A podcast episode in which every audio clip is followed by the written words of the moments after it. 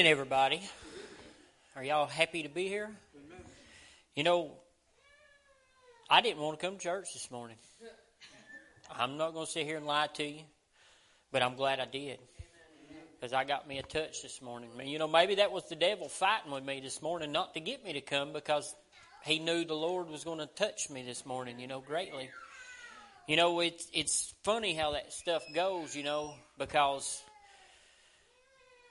what do you, how's it go when you're being tested? You know, are you passing the test or are you failing the test? Because I tell you, I failed this test this week. I'm not going to sit here and tell you I've been all great. I have. I failed the test the Lord has laid out before me. But I asked Him to help me this morning down on my knees. Because, you know, we, we had to go out to Nashville this weekend to do some hands-on training at a at a company that makes our press stuff. So we went out out there and learned from their people, you know, stuff that we can help us with troubleshooting and everything. And y'all know Nashville and out that way, it's the traffic is all. So me and my Baptist preacher friend and another guy that went with us, is he's been to church, but he's not in church. I mean, he's he's he's he's a fence hopper, I guess you would say right now, because he talks about getting back in church, but he's not back in church. So we prayed, and when we sit down and had our meals that the company prayed for, we prayed out loud. We didn't pray to ourselves. You know, my friend, he prayed, or I prayed. One of us prayed, and the Lord blessed us with traffic and great travels. I, I kid you not. We, we, we. When we first got into Nashville Wednesday morning, we was making such good time that we actually had time to go to the Bass Pro Shop before training. So what does that tell you? I mean, the Lord, He He blessed us. And then when we stopped at Manchester and had our lunch, right? And I prayed. I said, Lord, help us through the rest of our trip till it goes smoothly. And, And we got back to work, and we come all the way through Chattanooga and never slowed down. Never slowed down. And Jerry sit up front, and he said, man, I can't believe that. I said, we prayed for it, Jerry, and it happened. But then the testing comes. All right? Yes, He will bless you at times, but there's going to be a testing behind it. And I'm going to tell you, things didn't go my way the way I wanted to and the way I thought they would this weekend. And things didn't go my way. And I got angry. And I'll tell you what, I was just mad at the world. I was mad at everybody. And nobody done anything. I was just mad. And I'll tell you, I'm tired of being mad. And I'm telling you, I just, the Lord is going to test you on problems that you have, that you're asking for deliverance from it. He's going to bless you at times, but there is going to be times where He's going to test you on it. And are you doing, are you passing that test? And I'm going to tell you right now, I failed this week, but I repented and I asked the Lord to help me, and I'm still asking the Lord to help me. Amen. It's not easy. It's not easy, but you got to swallow your pride at times. Get down on your knees and ask for forgiveness. That's all you can do. And pray the next time the Lord tests you that you do better. It's not always going to be everything you want it to be. The Lord has chosen your path for you. Are you going to accept it no matter if there's a speed bump in a way or a brick wall? He will help you go over that speed bump and bust through that wall if you allow Him. You know, when my friend was texting me this morning, he's got to a point where he sends me a verse every morning around six o'clock. But this morning, he didn't send it to me at six. He sent it to me before I come to church. And I'm going to tell you, I didn't want to text him back. But I did. I sent him Joshua verse one, or chapter one, verse nine. I'm going to tell you, that's, that's a strong verse right there. He guides you if you'll let Him. I'm going to tell you, there's always going to be a test. even before or after he blesses you. So be prepared. Don't let it catch you off guard like it did me. I should have known it was coming. I really should have. I should have known. But it still, it, it, I, I failed. But I asked for forgiveness, and I'm still asking for help. Lord, deliver me from that, because I don't like being angry. He don't want us angry. The devil wants to steal your joy, and that's exactly what he done this weekend. That's exactly what he done. And I, and I, me, not anybody else, me allowed him to do that. But we don't have to do that. I don't have to do that. Lord, give me strength. Give me guidance. Give me wisdom. Dear Lord in heaven, I come to you in Jesus' name, Lord. Lord, I thank you for this week, Lord. I thank you for my journey through everything, through the highs and the lows, Lord. And Lord, I ask you to keep working in me, Lord. And Lord, I ask you to touch each and every single body here tonight, and even the ones that are watching behind that camera, Lord. I I want you to touch them right where they're at, Lord. And Lord, I, I ask you to anoint Thomas tonight, Lord. Help him deliver the message that you laid out before him, because this morning was a great message, Lord. He laid it out just plain and simple, Lord. He brought stuff to light that I didn't see before, Lord. I ask you to just keep touching us. Help us to understand your word even greater, Lord. Help us to understand what you're trying to say to us, Lord. Help us to understand the path you have chosen for us, Lord.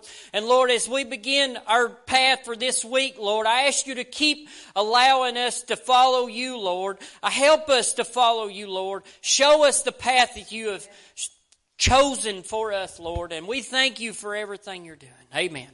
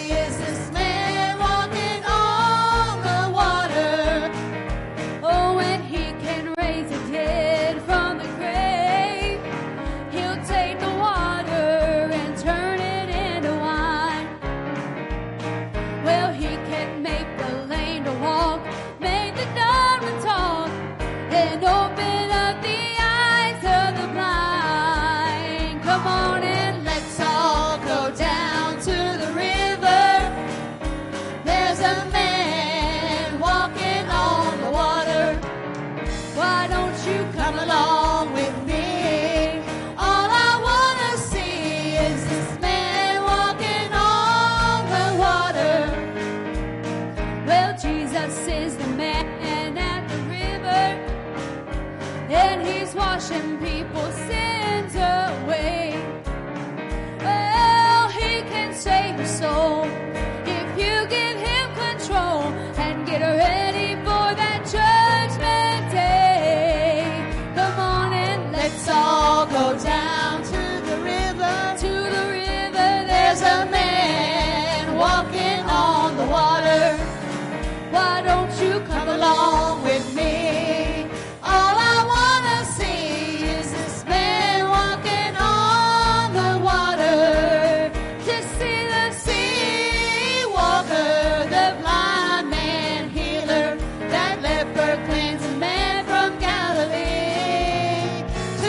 the soul saver, the one who died for me.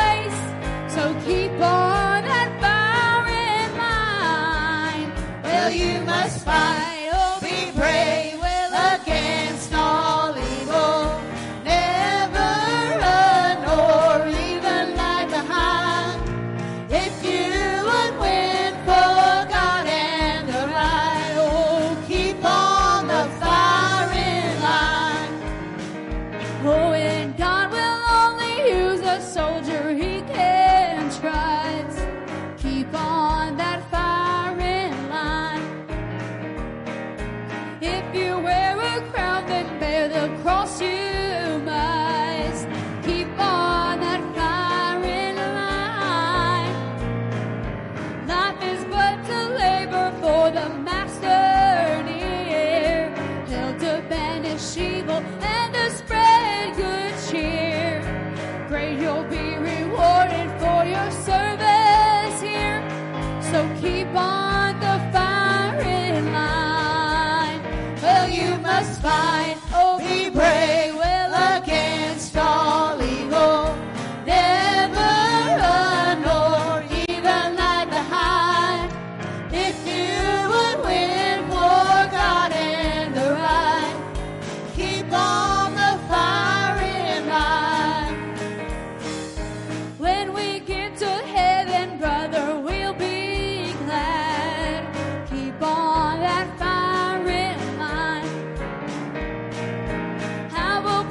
Savior, for the call we have, keep on that firing line. When we see the souls that we have helped to win, leading them to Jesus from the paths of sin, well, with a shout of welcome, we will all march in. So keep on the firing line. Well, you must fight, be brave, against all evil. Never run nor even lie behind. If you would win for God and the right, keep on that firing line. Oh, and you must fight, be brave, well, against all evil.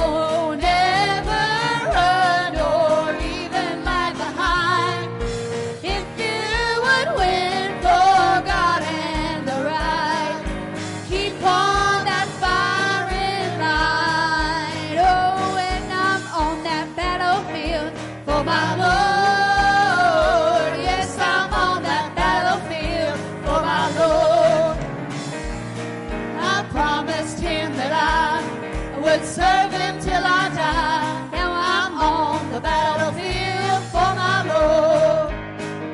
Well, I lost my flag in battle. My staff is in my hand.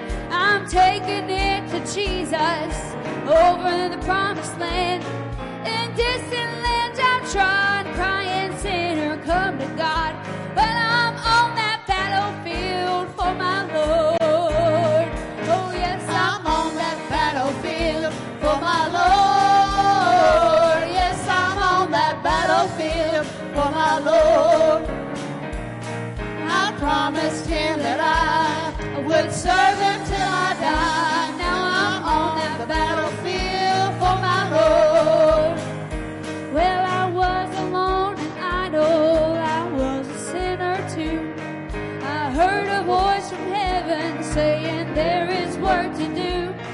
I took the master's hand and I joined that Christian band.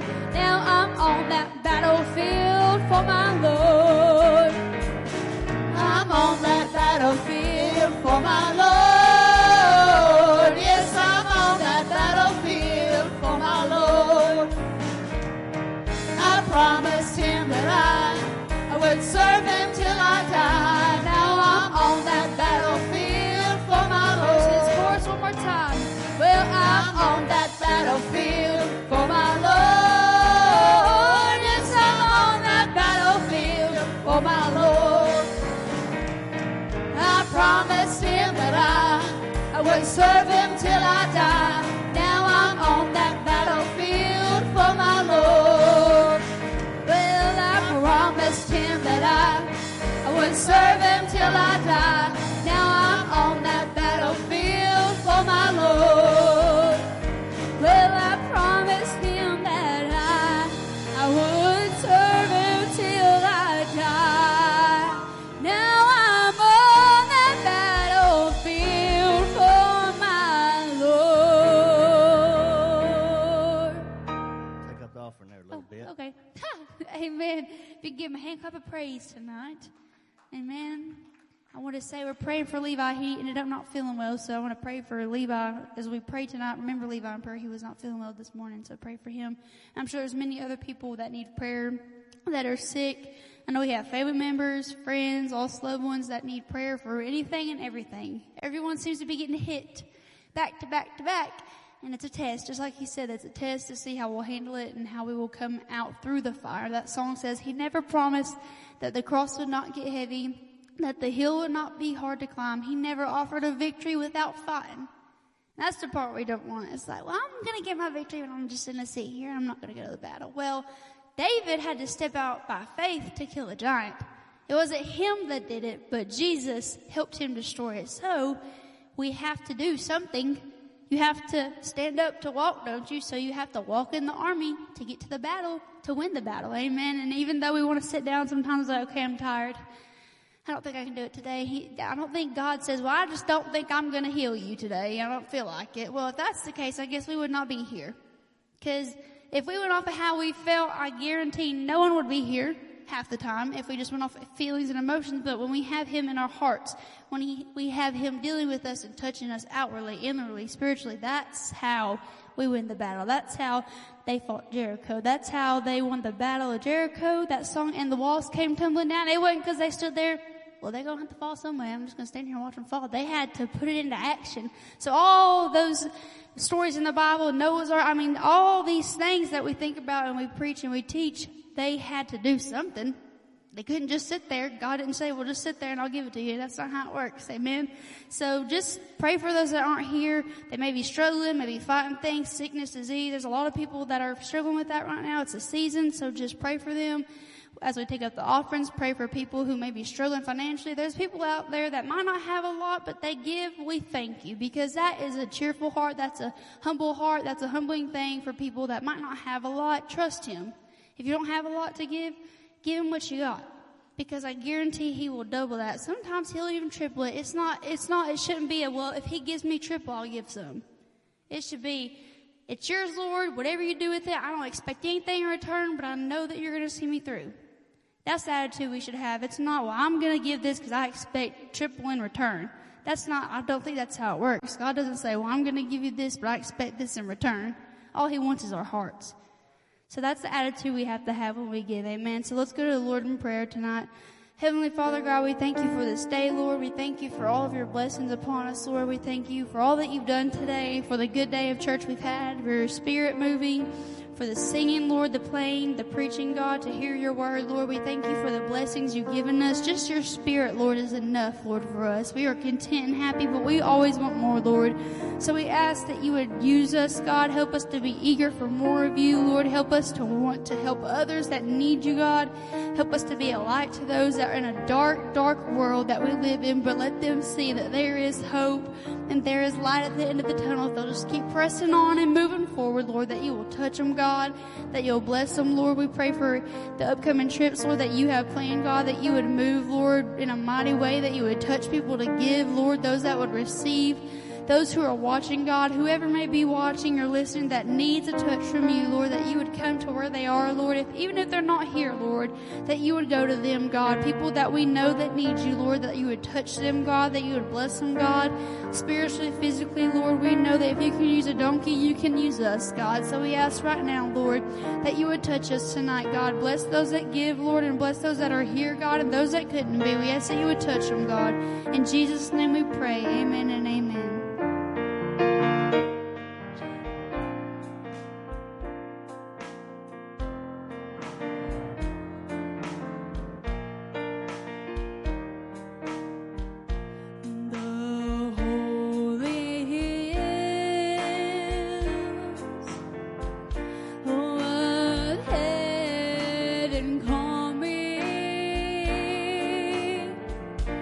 To mansions.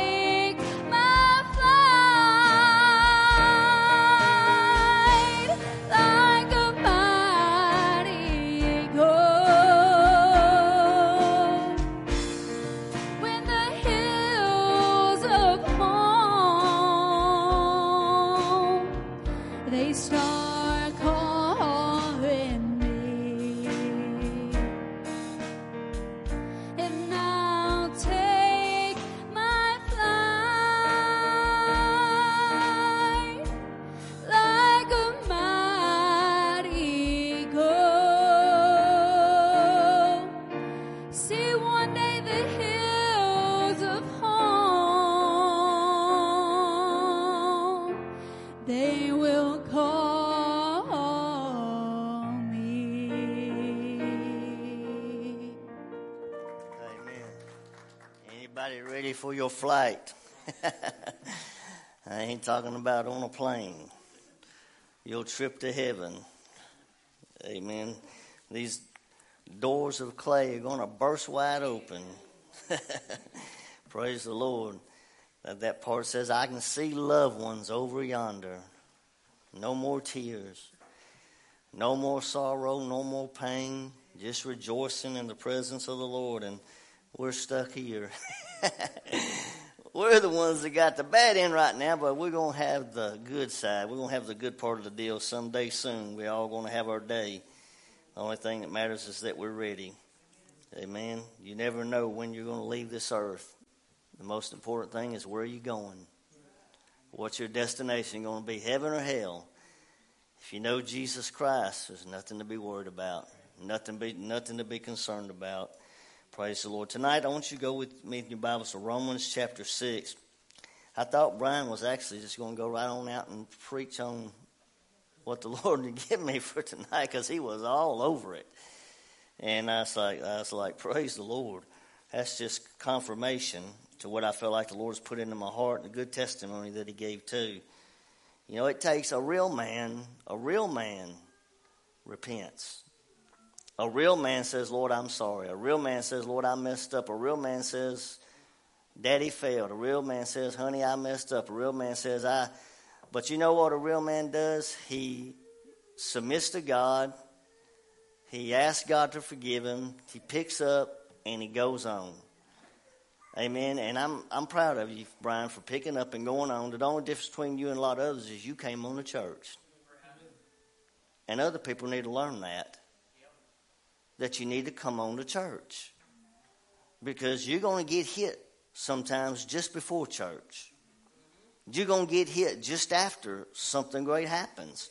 And it is, as he said, it's a test. And the Lord, man, it took me back to some, I'll just save it for the message if the Lord takes me there. It took me back to some, some times in my own life in the early years and going back and forth to Nashville. What a miracle. It's a miracle that you got through Chattanooga without stopping. That's a miracle. Praise the Lord. Tonight, Romans chapter six, verse one, the Bible says, what shall we say then? Shall we continue in sin that grace may abound? God forbid. How shall we who are dead to sin live any longer therein? Do you not know that so many of us as were baptized into Jesus Christ were baptized into his death? Therefore we are buried with him by baptism into death, that like as Christ was raised up from the dead by the glory of the Father, even so we also should walk in newness of life. For if we have been planted together in the likeness of his death, we shall be also in the likeness of his resurrection, knowing this, that our old man is crucified with him, that the body of sin might be destroyed, that henceforth we should not serve sin. For he who is dead is freed from sin. We'll stop there and pray. Lord, we ask you for your help tonight. Lord, for your anointing on your word. We thank you tonight, Lord, for what you've done. We thank you for what you're doing. We thank you for the testimonies. Lord, even some may seem negative, but Lord, there's a lot of positive in the negatives, God, when we let you have control. And Lord, I thank you tonight that no matter what the devil has hit people with, there is a way through it. And that way is through Jesus Christ. And Lord, you are the one that we're to look to, you and you alone. And Lord, I thank you tonight. And even as Brian said, Lord, that you don't want your children struggling. You don't want us living defeated. You don't. And Lord, your word tells us the answer. Your word gives us gives us the victory. Your word tells us there is a way to overcome these obstacles that Satan desires to use to destroy us, but you desire to use to build us. And Lord, I thank you tonight.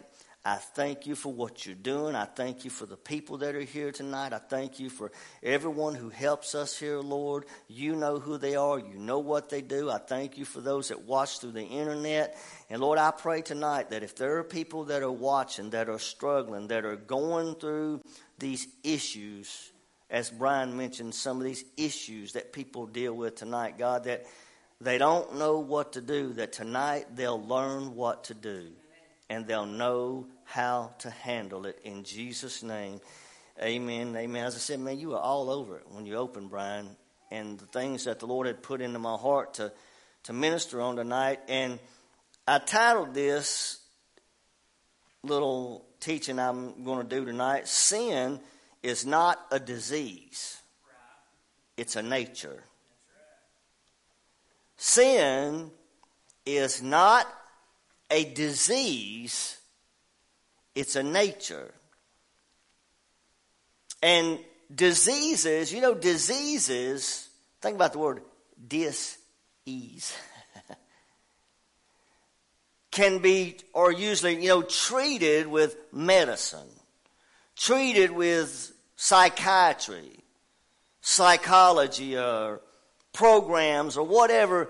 But you know, sin is treated and dealt with not through man-made efforts, but by Jesus Christ alone and what he did at the cross. The word disease, I wrote this stuff down, so I'm going to tell you what I wrote down. The definition of the word disease is, it says, a disorder of structure or function in humans.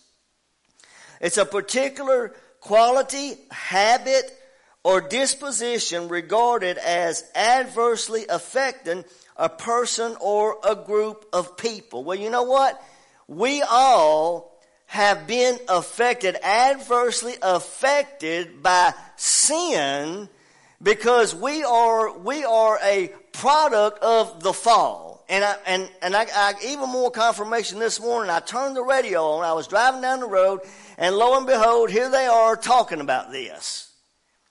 Talking about the sin nature and what sin is and what and what uh, the answer to it is. And and we're, we are all born, every person in this place, even these little babies, even little beautiful Malachi, who's already, we were telling them sometimes, no, no, no, trying to teach him what no means.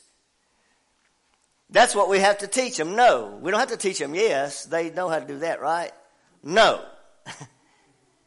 and, because, and because they're born, we all are born in sin. It's a product of the fall. Genesis chapter three, you already know the story.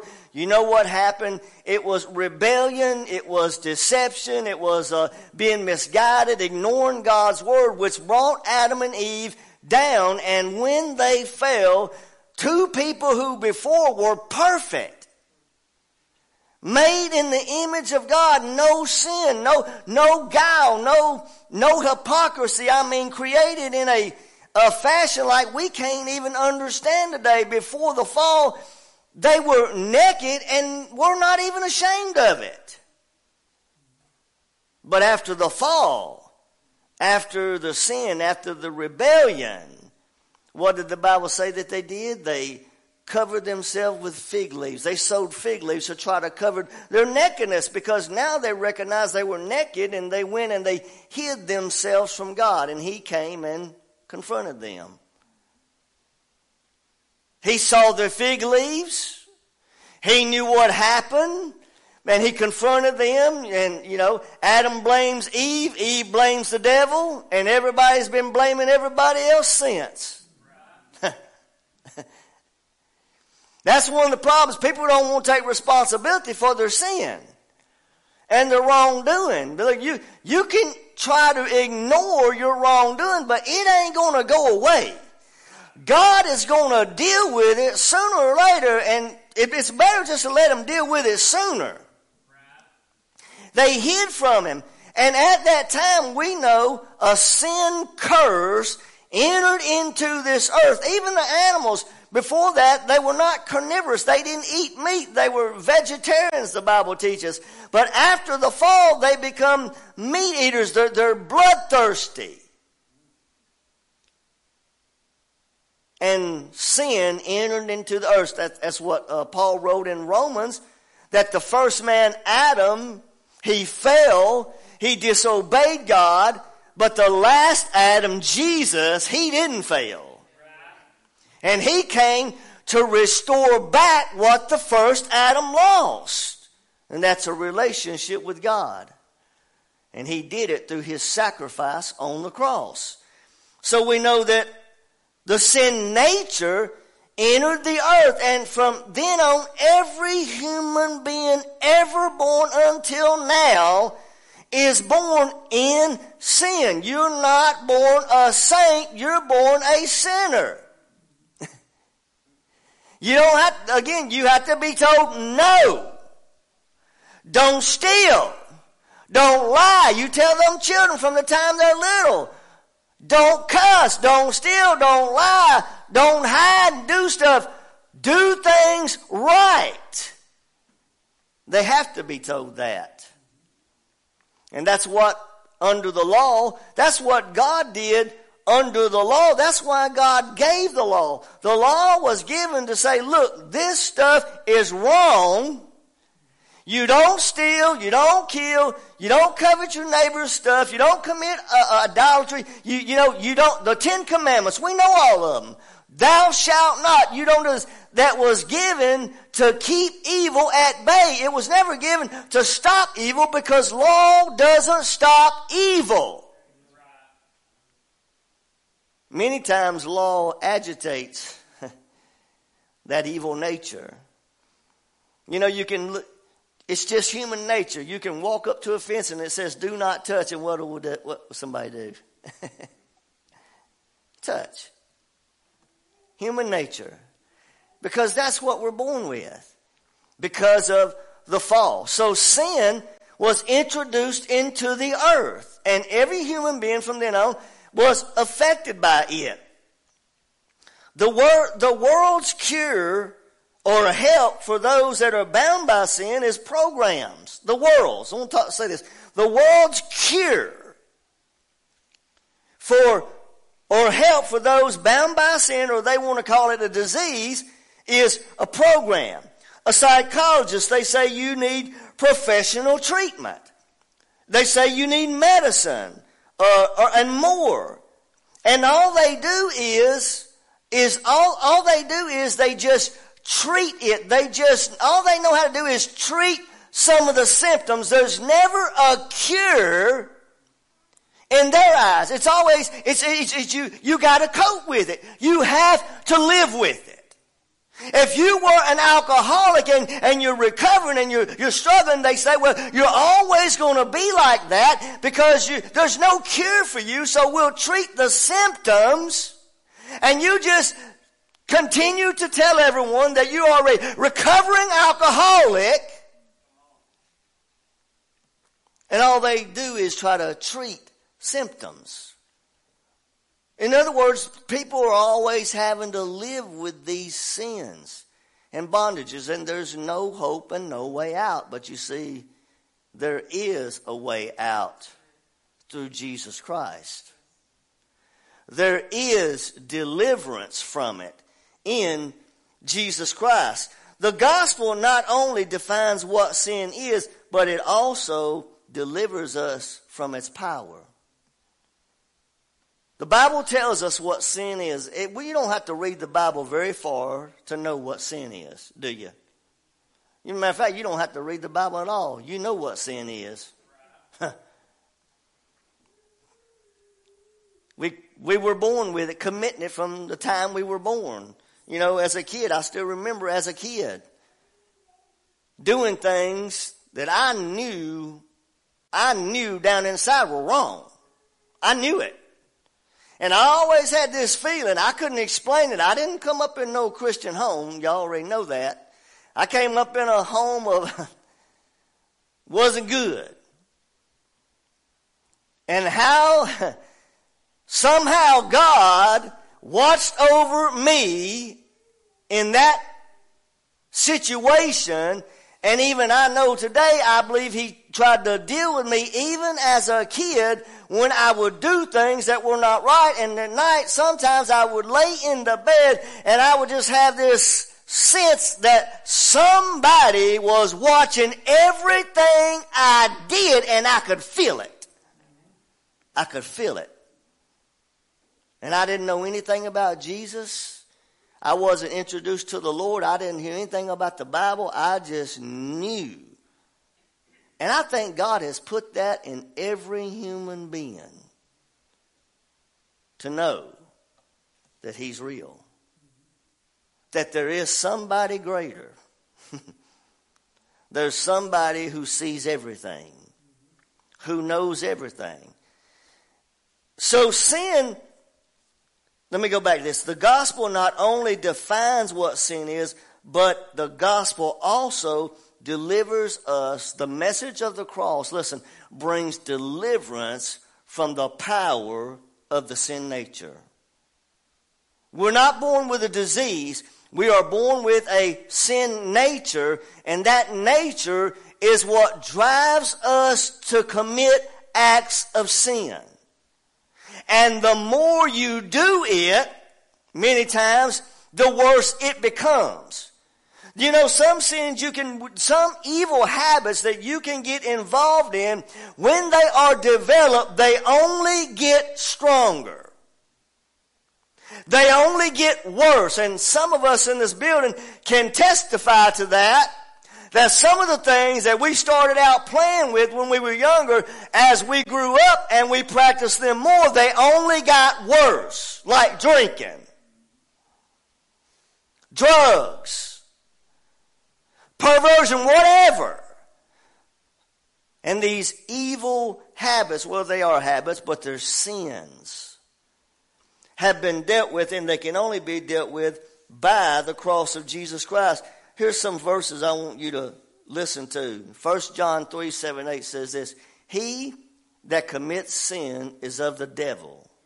For the devil sinneth from the beginning. There's the fall. From the beginning. The fall. He causes God's people to rebel against God's way. To ignore God's word. The devil sinned from the beginning, but for this purpose was the Son of God manifest, that he might destroy the works of the devil. Good news. The works of the devil is sin and bondage. The work of Jesus Christ is the power of the blood that can save you and deliver you from any and every bondage. The cross, my friend, it's the answer for sin. Here's another one. Hebrews two fourteen says this, for as much as the children are partakers of flesh and blood, he, Jesus Christ, also himself likewise took part of the same, that through death he might destroy him that had the power of death, that is the devil, and deliver them that were all their lifetime subject to bondage. Boy, that's good. He did it how? Through death. He, don't, he doesn't need a doctor. He doesn't need a psychiatrist.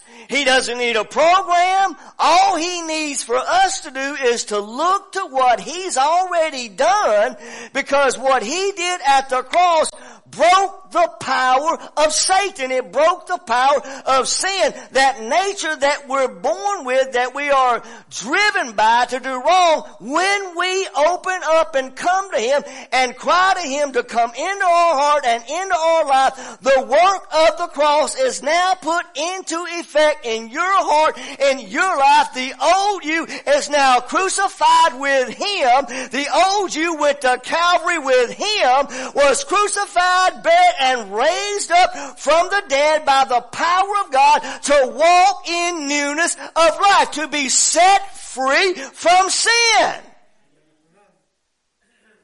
to break the power of that sin nature. That's how God deals with sin. He doesn't deal with it like man does. And look, you can, you can ignore it. You can say, well, I won't do that again. Okay. And God will show you, you will do that again. Until you come to the place that you can learn to stop saying, I'm going to do this or I'm not going to do that, and say, Jesus, you did it all. And I'm surrendering it to you. I can't save myself. I can't free myself. I can't fix myself. But you have already paid the price to do everything that needs to be done in my life. What did Jesus say in Luke four, sixteen and seventeen? He said, for the Spirit of the Lord God is upon me, because he has anointed me to preach the gospel to the poor, to heal the brokenhearted, to preach deliverance to the captives, to set at liberty them that are bruised. We have the answer all through the Word of God of how all of our issues are dealt with, but yet people today are still ignoring God's way. You know, some of what you said when you opened took me back about twenty-four years ago, going to Nashville. Going back to Smyrna every two weeks, my wife and I. We just made a trip recently to go see my brother over there in the hospital. And we were coming back, and I was just thinking about it. I told my wife, I said, can you believe that we drove this every two weeks, back and forth, every two weeks, going back and forth to see family, see kids, every two weeks. And we survived. And we would go back to, we didn't want to go back. We really didn't, I didn't want to go back, period, many times. But we had to. We needed to. Because when the Lord brought us here, everything was just so much different here. Our lives had changed. All the resemblance of the old, we just wanted to cut loose from it. We didn't want, but the Lord didn't let us do that. He had to help us to remember some things. And we would take that trip every two weeks, going to see family, going to see the kids. And you want to talk about the devil fighting. You know, we got, I got set free from alcohol. Just like that. Free.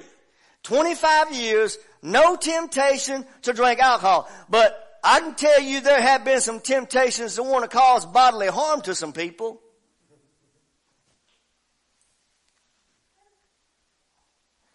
There have been some temptations for some other things that God has had to help me to overcome. But I remember one time we went over there and, you know, we visited family, see kids. And it seemed like every single time we come back on Sunday here, we were zoo.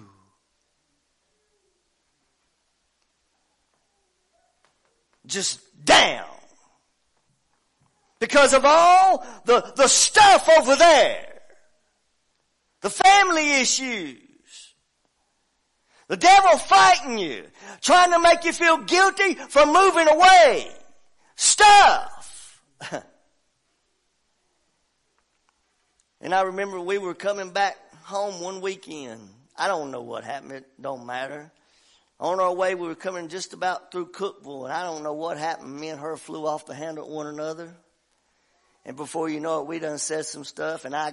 I said something, I opened my big mouth and said something I shouldn't have said. And then I, I got, I started feeling conviction. I started feeling bad. And I said, oh God, help me. And I don't, I don't, I don't remember what exit it was, but I remember I pulled off the next exit I seen, and I pulled off and there was a Captain D's off that exit. and I pulled off and pulled into that parking lot. I got out of that van or that car we was in. I went into the bathroom. I got shut the door in front of the stall, got right down in front of the toilet on my knees, and I was crying, "Oh, God, help me. Oh, Lord, I'm sorry for what I said. Lord, I'm sorry for what I did. Lord, I don't want to live like this." I'm talking to somebody tonight. And I didn't know the message of the cross back then. We were just beginning to hear bits and pieces of the truth. And I repented. God, I'm sorry. I don't want to live like this. And I didn't. And you know, as time went on, the Lord forgives you. He restores you. He touches you. You pick back up and you go. But then a little later on, here it comes again. Something happens again. And boom, here you go. And you find yourself in this pattern. And then it's when you begin to start crying out, "Lord, deliver me. Help me." Because you didn't die to leave. Look, you set me free from alcohol. You set me free from drugs. You set me free from, from a foul mouth. Lord, you can free me from anger. You can free me from a temper. You can free me. And I knew it. But it wasn't until we started hearing this, what I'm telling you right now. It wasn't until we were exposed to this, this message, the message of the cross for sanctification, learning to know what to put our faith in. Because until you do, it's going to be the same cycle over and over. And as God says, he, he will always forgive you. Anytime anybody repents, I don't care whether you know the message or not, if you repent, you're forgiven. But repentance is not deliverance from that sin. And somehow I had this thinking that it would just go away. Boy, was I in for it. It was, it wasn't going away. It would only get worse at times until, and it wasn't just me, it was both of us. She had issues, I had issues, we're newly saved. We've been free from a lot of stuff, but there's still a lot of corruption left. Y'all here tonight? You know you still got some corruption in you. You know there's still some corrupt, there's still, there's still, that sin nature, it's still there. It's not supposed to be ruling, but it is there. And it, if I talk to your wife long enough, she'll tell me it's there. If I talk to your husband, to your children, to your, your co-workers or your boss, they know the sin nature's still there. And people today, they don't know what to do with it. That's why they, they try to talk it out of people. They try to... Uh, you know, the, the doctors, the programs, the, the medicine, all the things that they, they try to deal with these sins because they don't know what to do with it. They only just try to treat it. But see, tonight, we don't have to treat anything. There is a cure for the bondages of our flesh, and His name is Jesus. And what He did at Calvary broke the power of the devil so that you and I can be made free, and we don't have to live up and down defeated every other week. We can walk in victory, and we can come to the place where we can say, sin no longer has dominion over me because I'm not living under law. I'm living by grace. I'm living by faith. I didn't say you're perfect, but I'm telling you, you can get out of that cycle. You can get out of that. You're always going to be like that. No, you don't have to always be like that. Satan wants you to stay like that. And he'll cause you to blame it on other people. The blame game. If you hadn't acted like that, I wouldn't have cussed. If you hadn't done that, I wouldn't have did what I did. We always want to blame somebody. Look in the mirror. You the one cussing. You the one losing your temper. You the one ready to commit murder. You the one.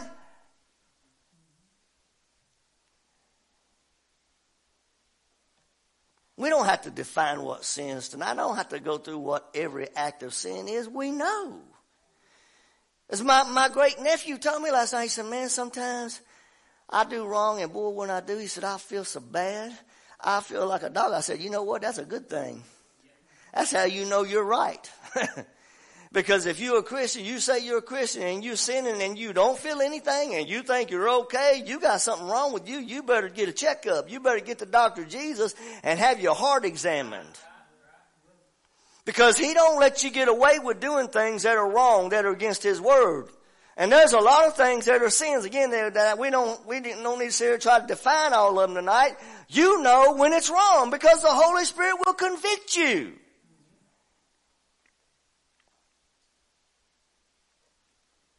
Listen, some sins that are still here, that are here today, that were here thousands of years ago. I'm just going to read some of them off that are still prevalent today. Rebellion against God and his word, Adam and Eve.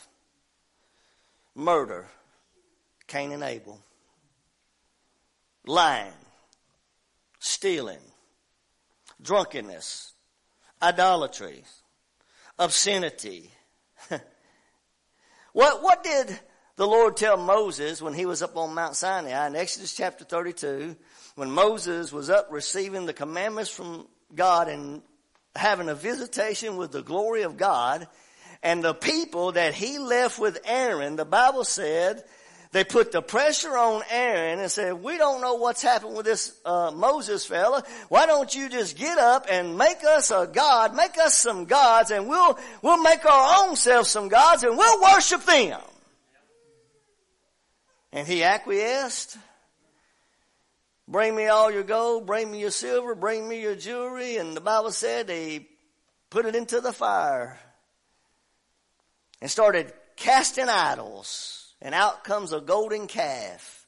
And the Bible said the next morning they rose up and they began to worship that thing. And then it said after that they all began to participate in some licentiousness, some wickedness, stripping off their clothes, getting drunk, implication they were getting drunk, stripping off their clothes, singing music that was of the devil, gathering around acting like a bunch of idiots, worshiping a golden calf. And God told Moses, said, get down from here, your people, not mine, your people, have corrupted themselves. Get down and go confront them. Show them their sin. Show them their wrong. And sin was being committed from the begin, from the very beginning of time. All types of things. It's, it said that they had corrupted themselves. Today, the nation is corrupt. The world is corrupt. The sin of pride, the big I, life's all about me, ego, greed, covetousness, homosexuality was a sin then, and it's a sin now. And it's prevalent in our society today. And we can go on and on and on and on with what sin is. Things that were instituted then that even before law was given, God said they were wrong. But the law was not given to free them from the bondage of sin. The law was given to show them their sin. Until the time, appointed time, when God would send his son Jesus to die on the cross to free us from sin.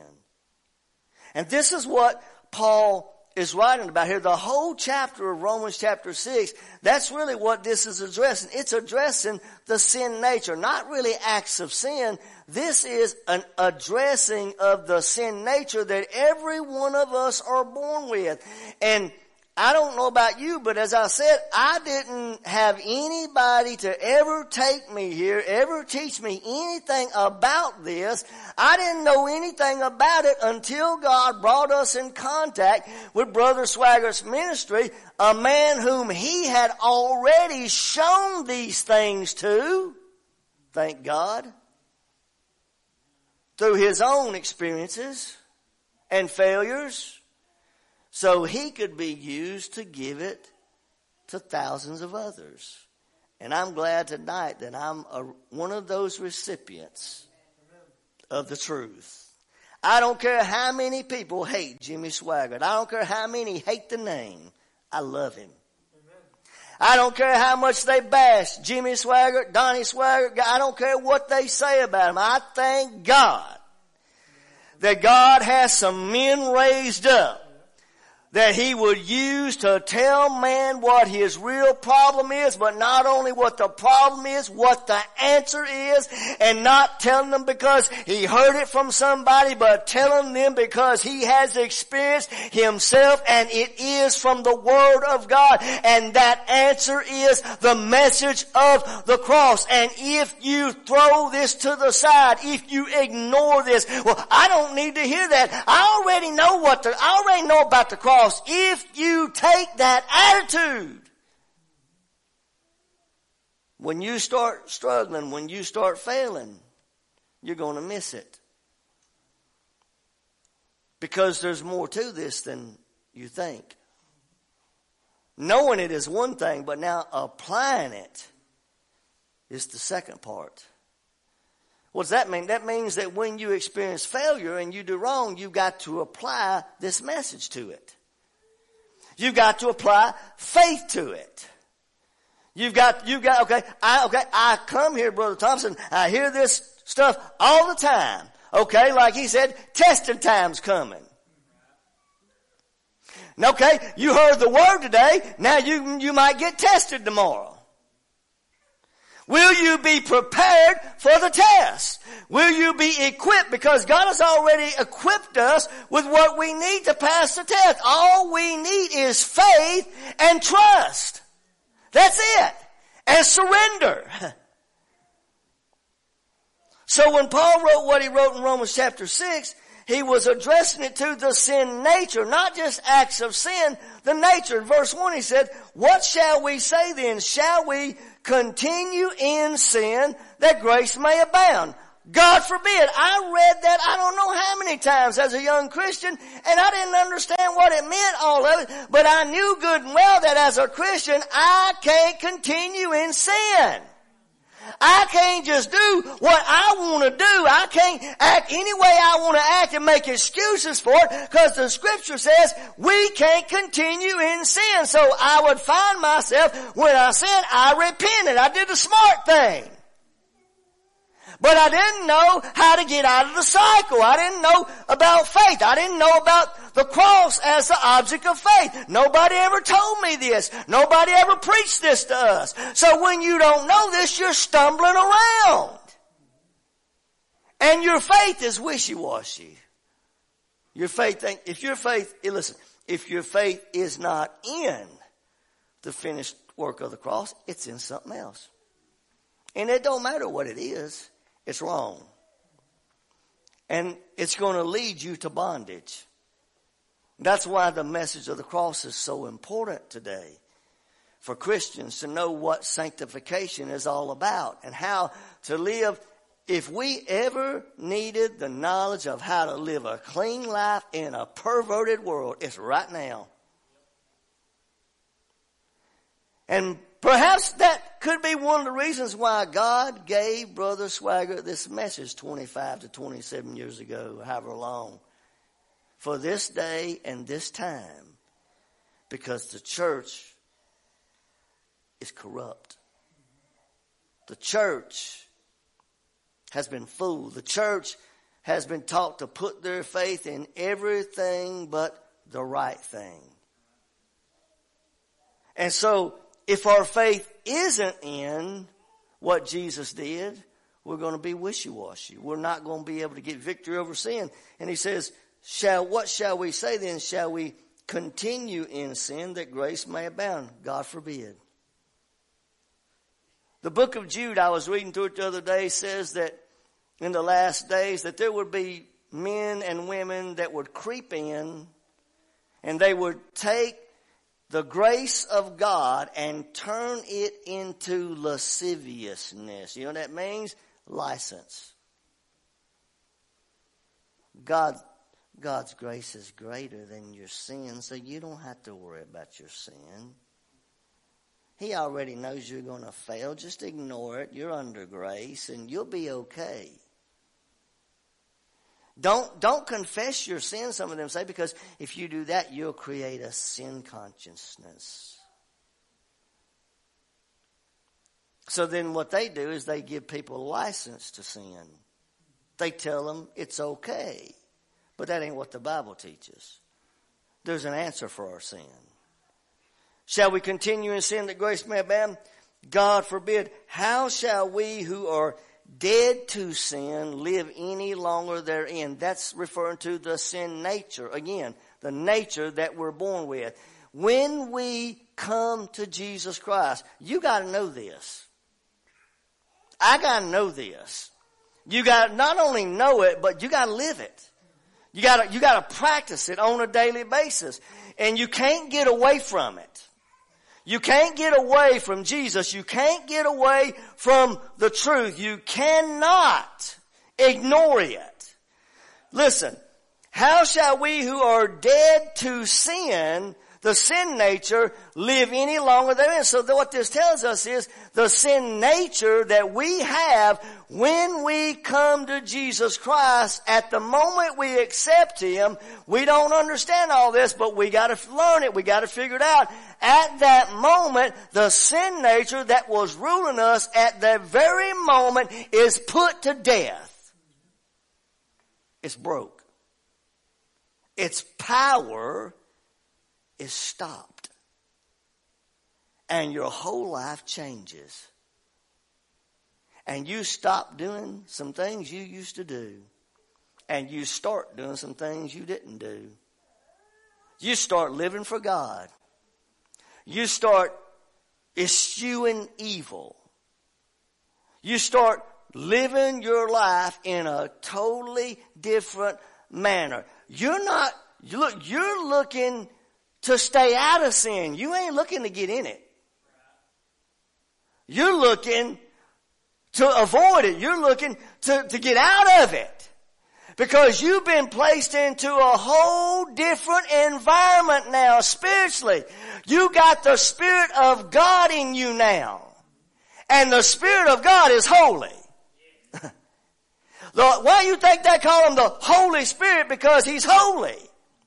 You got a new nature. You still have a sin nature, but now you got a divine nature. That's God's nature. And that's why you stop doing some of the things you used to do. Because God ain't going to let you live in sin now as a Christian. You're dead to sin. You, it, it's dead. Jesus broke its power. And all of a sudden, everything changes. Your life changes. You're going in a whole new direction. Now you're living by faith. The sin nature's power is broke. But, hold on, there's still corruption left. There's still anger left. There's still jealousy left. There's still flesh left. There's still things left.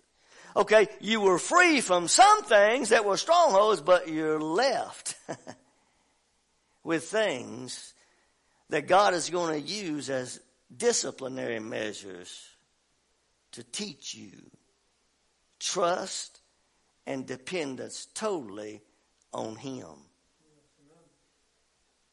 That's going to push you to trust Him with every area of your heart. So the sin nature's power, it's broken. We don't live any longer in sin. And he said in verse three, do you not know? It's a question. Do you not know that so many of us, as were baptized into Jesus Christ, were baptized into his death. Remember, that's a question. Do you not know? I didn't know. And most likely you didn't know. But you got to learn at some point. Somebody's got to teach you. Somebody's got to preach this to you. Did you not know that so many of us, as were not baptized into water, baptized into Jesus Christ? This is a spiritual death. It's not a literal thing. It's a spiritual thing. It's what takes place. We are immersed into Jesus Christ at salvation. This don't happen when you get baptized with the Holy Ghost. This happens when you get saved. The baptism of the Holy Ghost is not deliverance from sin. That's the power to carry out the work of God. Don't be confused. Don't think because, man, I'm filled with the Holy Ghost now. I, I, I feel like I could float on the clouds, and you might feel like that. But that's not your cure for sin. That's for your service. You got to know this for the sin part. That at salvation, we were baptized into Jesus Christ. And we were baptized into his death. That means his death is our death. His burial is our burial. The old you was crucified with him, buried with him. You bury something you don't want to see again. Buried everything you were before salvation, everything you ever did. Guess where it's supposed to be? Buried. Where? With him. At Calvary. And then you, uh, knew you was just like Jesus was raised up by the power of God, was raised up with him, in him, not separate from him, in him. His death is your death. Everything is about us and him being immersed together. You ain't separated from him. You are baptized into him. I'm wrapped up, tied up, tangled all up in Jesus. Remember after you got saved, when people ask you, and you say, man, I just love Jesus. It's all about Jesus. Do you know today it's still all about Jesus? You couldn't explain all of what happened. You just said, I love Jesus. I'm changed. I feel different. This is what happened. I couldn't explain what happened to me on that day, January thirty-first, nineteen ninety-nine, but I could tell you, boy, I sure knew something happened. Huh. I knew. I felt it. I knew I was a different person. I couldn't explain it. I wish I'd have had somebody there by my side for the first year to teach me this. Would have saved me a lot of trouble. But God let things happen the way they did to teach us. I think God probably could have put somebody in our lives immediately, but he didn't, to teach us, because we all have to have a way of learning. We usually have to learn the hard way. Do you not know that so many of us as were baptized into Jesus Christ, we were baptized into his death. Therefore, we are buried with him by baptism. Not water. It's a spiritual baptism. It has nothing to do with water. This is what happens at salvation. The born again experience. Remember, Jesus told Nicodemus, you must be born again. You must be born of the Spirit. The Spirit. You must, you, you, you must be regenerated. You must be totally change. And this can't happen by the hand of a man. It happens by the power of God. The Holy Spirit does the work. He does the surgery. He places us into Jesus Christ at salvation. His death is our death. We're buried with Him. The old man is crucified with Him. We have died with Him by faith. That just like as Christ was raised up from the dead by the glory of the Father, even so we also should walk in newness of life. Walk. Let's see, this is how we live. This is how we overcome these things like Brian was talking about earlier. He's going to overcome it. You watch. He's going to stand up here one day and say, you know what? I don't even remember the last time I did anything like that. You just wait. You watch. You put your faith in what God says that He's given to bring the changes in your life, to crucify and get rid of things that need to go. And all of a sudden, before you know it, one day, something's just going to be gone. And you ain't even going, you're going to forget it was even there. And later, you're going to say, my Lord, you know what? It's been a long time since something like that happened. Something must be working here. Well, hello, church. This is how God works. You put your faith in what Jesus did. The Holy Ghost goes to work every day of your life, and He brings change. If you follow any other pattern, you're going to stay in that cycle. Sinning and repenting, sinning and repenting. Sin, and we're supposed to repent when we sin, but it's not God's will that we are sinning all the time. No, it's not. Jesus didn't die to leave us in failure. He died to give us life more abundantly. To free us from things. He said in verse five, for if we have been planted together in the likeness of His death, we shall be also in the likeness of His resurrection. Boy, that's resurrection power. But you see, you can't have a resurrection until you experience death. We got a lot of Christians running around talking about resurrection power, but they're not understanding crucifixion. They're not understanding how the old man has been dealt with, how the old man has been put to death with Jesus. They think that they're going to confess resurrection life, or they're going to get them some scripture and, and speak positive, and everything's going to come out good. No, it's not. You're ignoring God's process if you're doing that. And you're going to keep failing. You're going to stay in that cycle. But He said, we shall be also in the likeness of His resurrection. Verse six says, knowing this, that our old man is crucified with Him. Is crucified. Not might be, is.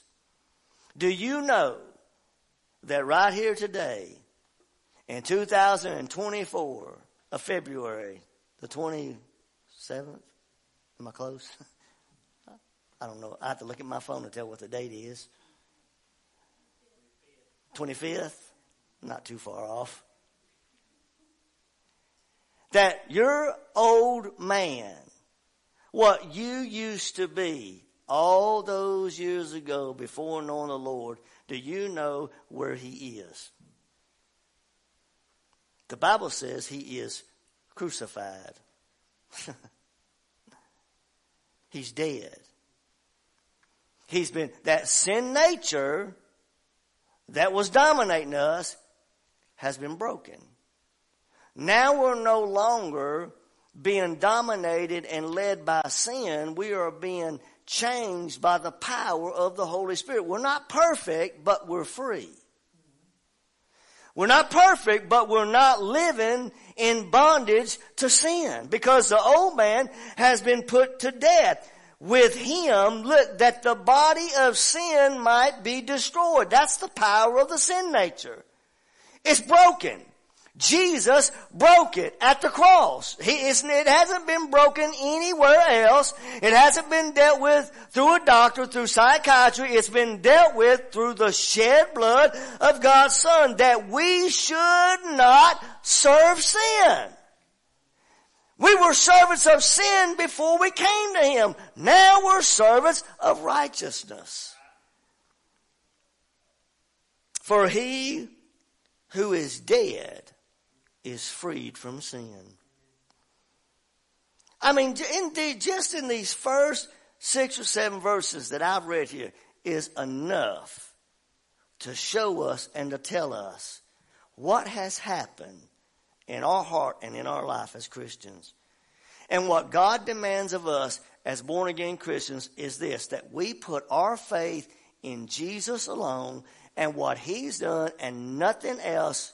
And whatever the changes that need to take place in our life, as we daily trust Him and surrender to Him and say, Lord, I can't do it.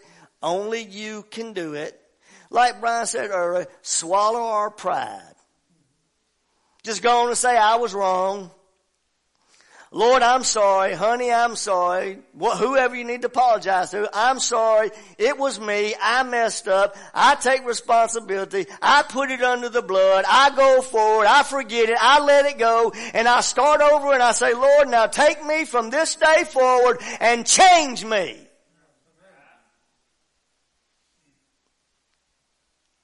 The sin nature has been broken through the cross of Jesus Christ. And God says we, the old us, have been crucified with His Son. And a new you has been raised up by the power of the Holy Spirit to walk in newness of life. And that your old man, you are free from sin because your old man is crucified with Him. Every bit of this takes us back to the cross. And you say that we don't need to hear that?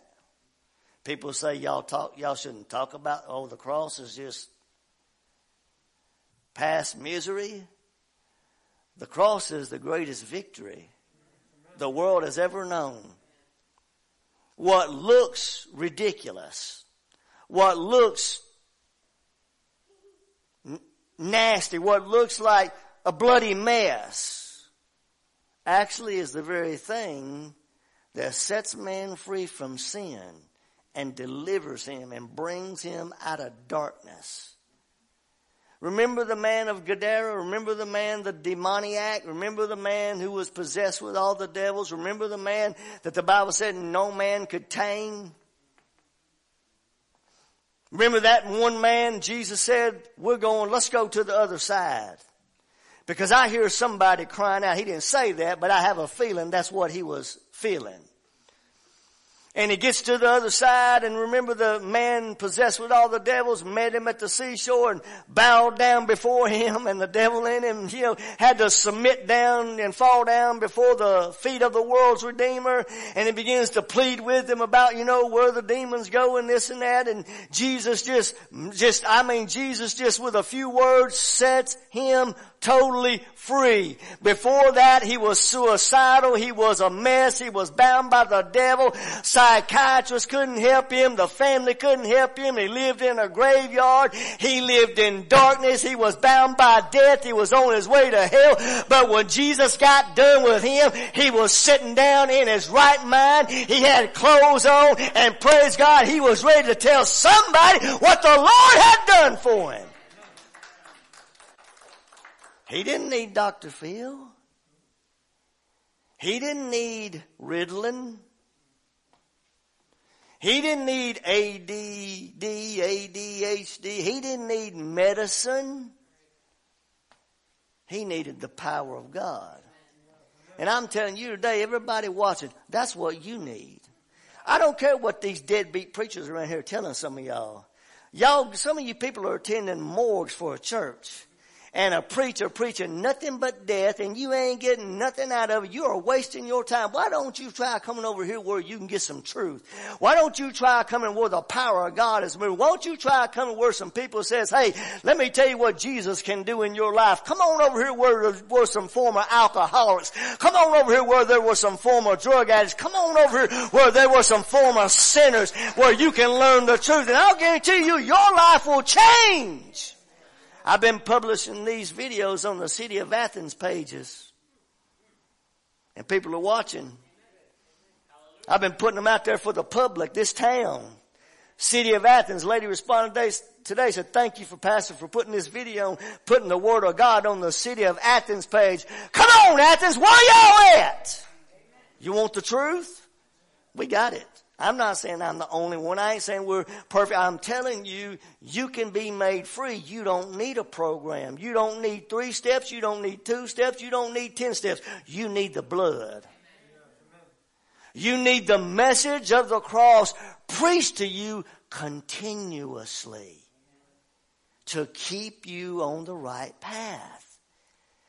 And as you do, as the scripture says, when the Son shall make you free, you shall be free indeed.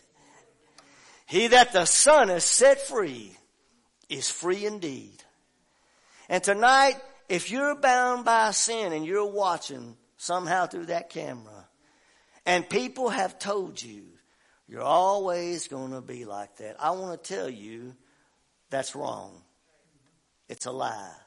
That's not the Word of God. Your answer is, is in the cross of Jesus Christ. You've already been made free. You just need to know about it. Stand to your feet if you would. We're going to close the night in prayer. I'm not going to belabor anything. I'm not going to wear Miss Grace out anymore. I'm tired and I'm ready to go myself. And I hope you've been touched tonight. I hope you've gotten something. I hope you've been blessed, and for keep praying for people that are watching. Pray for these videos that God will draw more people to hear the truth and fill our church with some hungry souls. Amen. Father, we thank you, Lord, for your word tonight. We thank you for the power of your Spirit. I thank you for the blood of Jesus that sets us free. I thank you that the message of the cross is for us today. It's still real. And it still works, Lord, and I thank you for what you're doing. I thank you for what you're going to do. I pray for every person in this place tonight as we leave, that you go with every person, that you protect them, that you watch over them, that you set your angels round about us, that you guard us, that you guide us, that you keep us. And, Lord, I pray for people on the other side of that camera again, that you touch people, that you deal with people, you set people free and bring them to the truth of your word. And we thank you and we praise you for it in Jesus' name. Amen and amen. God. We hope you were blessed by the live service from Family Worship Center in Athens, Tennessee. Our weekly services are Sunday at ten thirty a.m., Sunday at five thirty p.m., and Wednesday evening at six thirty p.m. Watch us live online at w w w dot f w c dash t n dot com. You can also check us out on Facebook or YouTube. Family Worship Center is located at two fifty County Road three seventy-eight in Athens, Tennessee. Send all correspondence to Family Worship Center, P O. Box one one eight, Athens, Tennessee three seven three zero three. For more information, you can call the church at four two three, seven four four, zero seven seven four.